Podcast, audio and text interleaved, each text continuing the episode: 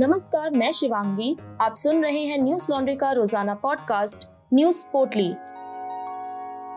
आज पंद्रह सितंबर, दिन है बुधवार। मुख्यमंत्री भूपेंद्र पटेल की शपथ के दो दिन बाद आज यानी बुधवार को मंत्रिमंडल का गठन किया जाना था, लेकिन अब इसे टाल दिया गया है। दरअसल बीजेपी गुजरात के कुछ नेता नाराज बताए जा रहे हैं। नाराज नेताओं में पूर्व मुख्यमंत्री विजय रूपाणी और उप मुख्यमंत्री नितिन पटेल का नाम सामने आ रहा है। बुधवार दोपहर दो बजे होने वाला शपथ ग्रहण कार्यक्रम शाम के लिए टाला गया और अब इसके गुरुवार सोलह सितंबर को होने की उम्मीद है। दरअसल मुख्यमंत्री भूपेंद्र पटेल पूरा मंत्रिमंडल नया चाहते हैं। कैबिनेट में महिलाओं की संख्या भी बढ़ाई जा सकती है। बताया जा रहा है कि विजय रूपाणी सरकार में शामिल रहे ग्यारह कैबिनेट मंत्रियों में से सिर्फ दिलीप ठाकुर, गणपत वसावा और जयेश राडाडिया को ही नए मंत्रिमंडल में शामिल किए जाने की उम्मीद जता रहे हैं। दैनिक भास्कर की रिपोर्ट के मुताबिक बीजेपी के एक वरिष्ठ नेता का कहना है कि भूपेंद्र पटेल नए मुख्यमंत्री हैं, इसलिए उनके मंत्रिमंडल में भी नए सदस्य होंगे। पहले कहा जा रहा था कि उनकी कैबिनेट में कुछ वरिष्ठ मंत्री होंगे, लेकिन अब ऐसा नहीं लग रहा। दो हज़ार बाईस में होने वाले चुनाव को देखकर जाति और क्षेत्र के समीकरणों को भी ध्यान में रखा जाएगा। कैबिनेट में बाईस या पच्चीस सदस्यों को रखे जाने के बजाय सत्ताईस सदस्यों का पूरा मंत्रिमंडल गठन करने की उम्मीद है। गुजरात के इतिहास में ये चौथा मौका है जब मुख्यमंत्री ने अकेले शपथ ली है और बाद में मंत्रिपरिषद शपथ लेगी। इससे पहले गुजरात में पहले बीजेपी सीएम केशुभाई पटेल ने उन्नीस सौ पंचानवे और उन्नीस सौ अट्ठानवे में दो मौकों पर बिना मंत्रियों के सीएम के रूप में शपथ ली थी। अक्टूबर दो हज़ार एक में नरेंद्र मोदी ने भी अकेले मुख्यमंत्री के रूप में शपथ ली थी, जबकि उनकी सरकार में मंत्रियों ने नौ दिन बाद शपथ ली थी। बता दें, भूपेंद्र पटेल ने सोमवार को गुजरात के नए सीएम पद की शपथ ली थी। इस शपथ ग्रहण समारोह में अमित शाह भी थे। मुख्यमंत्री पद की रेस में डिप्टी सीएम नितिन पटेल, केंद्रीय मंत्री मनसुख मांडविया, पुरुषोत्तम रूपाला, आरसी फाल्दू और प्रफुल्ल खोड़ा पटेल का नाम दावेदारों में बताया जा रहा था, लेकिन अंत में भूपेंद्र पटेल ने बाजी मार ली। देश के विभिन्न न्यायाधिकरणों में खाली पदों पर नियुक्तियों को लेकर सुप्रीम कोर्ट ने केंद्र सरकार को फटकार लगाई। कोर्ट ने न्यायाधिकरणों में नियुक्तियों को लेकर केंद्र सरकार को दो हफ्ते का और समय दिया है।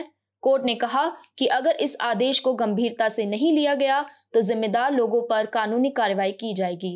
ट्रिब्यूनल रिफॉर्म्स एक्ट दो हज़ार इक्कीस की संवैधानिक वैधता और रिक्तियों से संबंधित मामले को चुनौती देने वाली याचिकाओं पर बुधवार को सुप्रीम कोर्ट ने एक बार फिर से सुनवाई की।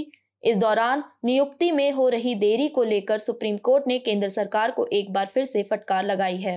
अदालत ने कहा कि जब समितियों द्वारा नामों को सुझाया गया है, तब अब तक इन पदों पर नियुक्ति क्यों नहीं की गई है। मुख्य न्यायाधीश एनवी रमना ने सुनवाई के दौरान कहा कि अगर पहले ही चिन्हित लोगों की लिस्ट तैयार की गई है, तब वेटिंग लिस्ट में से क्यों चुना गया है। मुख्य न्यायाधीश ने कहा कि समिति द्वारा इकतालीस लोगों का नाम सुझाया गया, लेकिन अठारह की ही नियुक्ति की गई। हमें ये भी नहीं पता कि किस आधार पर लोगों को चुना गया। सरकार द्वारा चुने गए नामों पर आपत्ति जताते हुए सुप्रीम कोर्ट ने कहा कि अगर सरकार अपने अनुसार ही उम्मीदवारों को चुनेगी तो फिर सर्च एंड सिलेक्शन कमेटी की क्या जरूरत है। मुख्य न्यायाधीश ने चयन प्रक्रिया पर आपत्ति जताते हुए कहा कि जिस तरह से लोगों का चयन हुआ है, हम इससे खुश नहीं हैं। हमने पाँच सौ लोगों का साक्षात्कार किया, जिसमें से अब तक केवल ग्यारह लोगों को शॉर्टलिस्ट किया गया, लेकिन उनमें से भी सिर्फ चार लोगों का चयन हुआ और सरकार ने बाकी वेटिंग लिस्ट से चुन लिए। इस बीच ग्यारह सितंबर को केंद्र सरकार ने दो प्रमुख न्यायाधिकरणों में नियुक्तियों को मंजूरी दी। नेशनल कंपनी लॉ ट्रिब्यूनल में अठारह सदस्य नियुक्त किए गए। इसके अलावा इनकम टैक्स एपलेट ट्रिब्यूनल में भी तेरह सदस्यों की नियुक्ति हुई। कोर्ट ने सरकार को चेतावनी देते हुए कहा कि समय रहते ट्रिब्यूनल्स की सभी रिक्त पदों पर नियमानुसार नियुक्तियां नहीं हुई तो केंद्र सरकार के जिम्मेदार अधिकारियों के खिलाफ कोर्ट की अवमानना का मामला चलाया जाएगा। सीजीआई ने कहा कि वित्त मंत्रालय को इसके लिए बार बार चिट्ठियां लिखी गई, जिनका कोई फायदा नहीं हुआ। भारत में कोरोना वायरस संक्रमण का ग्राफ एक बार फिर बढ़ा है। बीते चौबीस घंटों में देश में सत्ताईस हजार एक सौ छिहत्तर मरीज मिले और दो सौ चौरासी संक्रमितों की मौत हुई। फिलहाल तीन लाख इक्यावन हजार सत्तासी मरीजों का इलाज जारी है। नए आंकड़ों को मिलाकर देश में अब तक तीन करोड़ तैतीस लाख सोलह हजार सात सौ पचपन मरीजों की पहचान हो चुकी है। वहीं महामारी में कुल चार लाख तैंतालीस हजार चार सौ सत्तानवे मरीज जान गंवा चुके हैं। हाल ही में आंकड़े सामने आए थे जो संकेत दे रहे थे कि दस साल से कम उम्र के बच्चों में कोरोना बढ़ रहा है। महाराष्ट्र में मंगलवार को कोविड नाइन्टीन के तीन हजार पाँच सौ तीस नए मामले आए, जबकि बावन और मरीजों की मौत दर्ज की गई। वहीं राष्ट्रीय राजधानी में मंगलवार को कोविड नाइन्टीन से कोई मौत दर्ज नहीं की गई, जबकि अड़तीस और लोगों के संक्रमित होने की पुष्टि हुई। दिल्ली में संक्रमण दर शून्य दशमलव शून्य पाँच प्रतिशत रही। केरल में मंगलवार को कोरोना वायरस संक्रमण के पंद्रह हजार आठ सौ छिहत्तर नए मामले सामने आने के बाद संक्रमितों की कुल संख्या बढ़कर चौवालीस लाख छह हजार तीन सौ पैंसठ हो गई। राज्य में सितंबर के पहले सप्ताह के दौरान रोजाना संक्रमण के लगभग तीस हजार या उससे अधिक मामले सामने आ रहे थे, लेकिन उसके बाद संक्रमण में कमी आई है। इस बीच केंद्र सरकार कोविड नाइन्टीन की वजह से अपने माता पिता को खोने वाले बच्चों को दी जाने वाली मासिक वित्तीय सहायता को दो हजार रुपए से बढ़ाकर चार हजार रुपए करने की योजना बना रही है। इस संबंध में एक प्रस्ताव अगले कुछ सप्ताह में मंजूरी के लिए कैबिनेट के पास जा सकता है। टेलीकॉम सेक्टर को लेकर बुधवार को सरकार ने बड़ा ऐलान किया। सरकार ने इस सेक्टर में सौ प्रतिशत एफडीआई निवेश को हरी झंडी दिखाई। टेलीकॉम कंपनियों को एजीआर पेमेंट पर राहत मिलेगी। सरकार ने कहा कि देनदारी को इक्विटी में कन्वर्ट किया जाएगा, साथ ही नॉन टेलीकॉम रेवेन्यू को एजीआर से हटाया जाएगा। आज की कैबिनेट बैठक में सरकार ने नौ स्ट्रक्चरल रिफॉर्म्स को मंजूरी दे दी है। बुधवार को बैठक में सरकार ने इन सुधारों को हरी झंडी दिखा दी। मोदी कैबिनेट से पांच प्रोसेस रिफॉर्म्स को भी मंजूरी दे दी गई। टेलीकॉम सेक्टर में सौ प्रतिशत तक एफडीआई को मंजूरी देने का ऐलान हुआ है। अब विदेशी कंपनियां भारत में किसी कंपनी में अपना पूरा शेयर लगा सकेंगी या किसी भारतीय कंपनी को पूरी तरह से खरीद सकेंगी। सरकार ने ऑटोमेटिक रूट से सौ परसेंट एफडीआई को मंजूरी दी है। सूचना एवं प्रसारण मंत्री अनुराग ठाकुर ने कहा कि स्पेक्ट्रम के लाइसेंस और फीस, चार्जेस पर इंटरेस्ट और इंटरेस्ट पेनल्टी थी, उसे भी रैशनलाइज किया गया है। कंपनियों पर लगा जुर्माना खत्म होगा और उसके ब्याज की गणना सालाना आधार पर होगी, न कि मासिक, वह भी एक निश्चित एमसीएलआर पर। भविष्य में जो ऑक्शन किए जाएंगे वो बीस की जगह तीस साल के लिए दिए जाएंगे। अगर किसी कंपनी को दिक्कत हुई तो वह दस साल के बाद नियमों के मुताबिक स्पेक्ट्रम सरेंडर कर सकता है। स्पेक्ट्रम में पहले से ही सौ प्रतिशत एफडीआई था, लेकिन उनचास प्रतिशत ऑटोमेटिक रूट से था, जिसे सौ प्रतिशत ऑटोमेटिक रूप से कर दिया गया है। माना जा रहा है कि इन बदलावों से वोडाफोन आइडिया को सबसे बड़ी राहत मिलेगी। जून तिमाही में कंपनी पर कुल कर्ज एक दशमलव नौ दो लाख करोड़ रुपए था।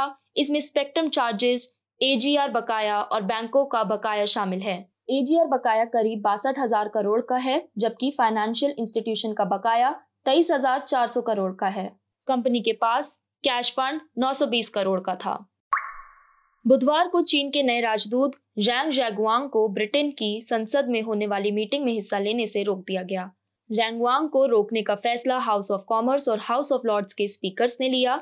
दरअसल चीन के राजदूत को निमंत्रण दिए जाने से ब्रिटिश सांसद काफी नाराज हो गए, जिसे देखते हुए ये कार्रवाई की गई। जैंग बुधवार शाम को हाउस ऑफ कॉमर्स में all party parliamentary China group और चीन ब्रिटेन बिजनेस काउंसिल के समर रिसेप्शन में शामिल होने वाले थे।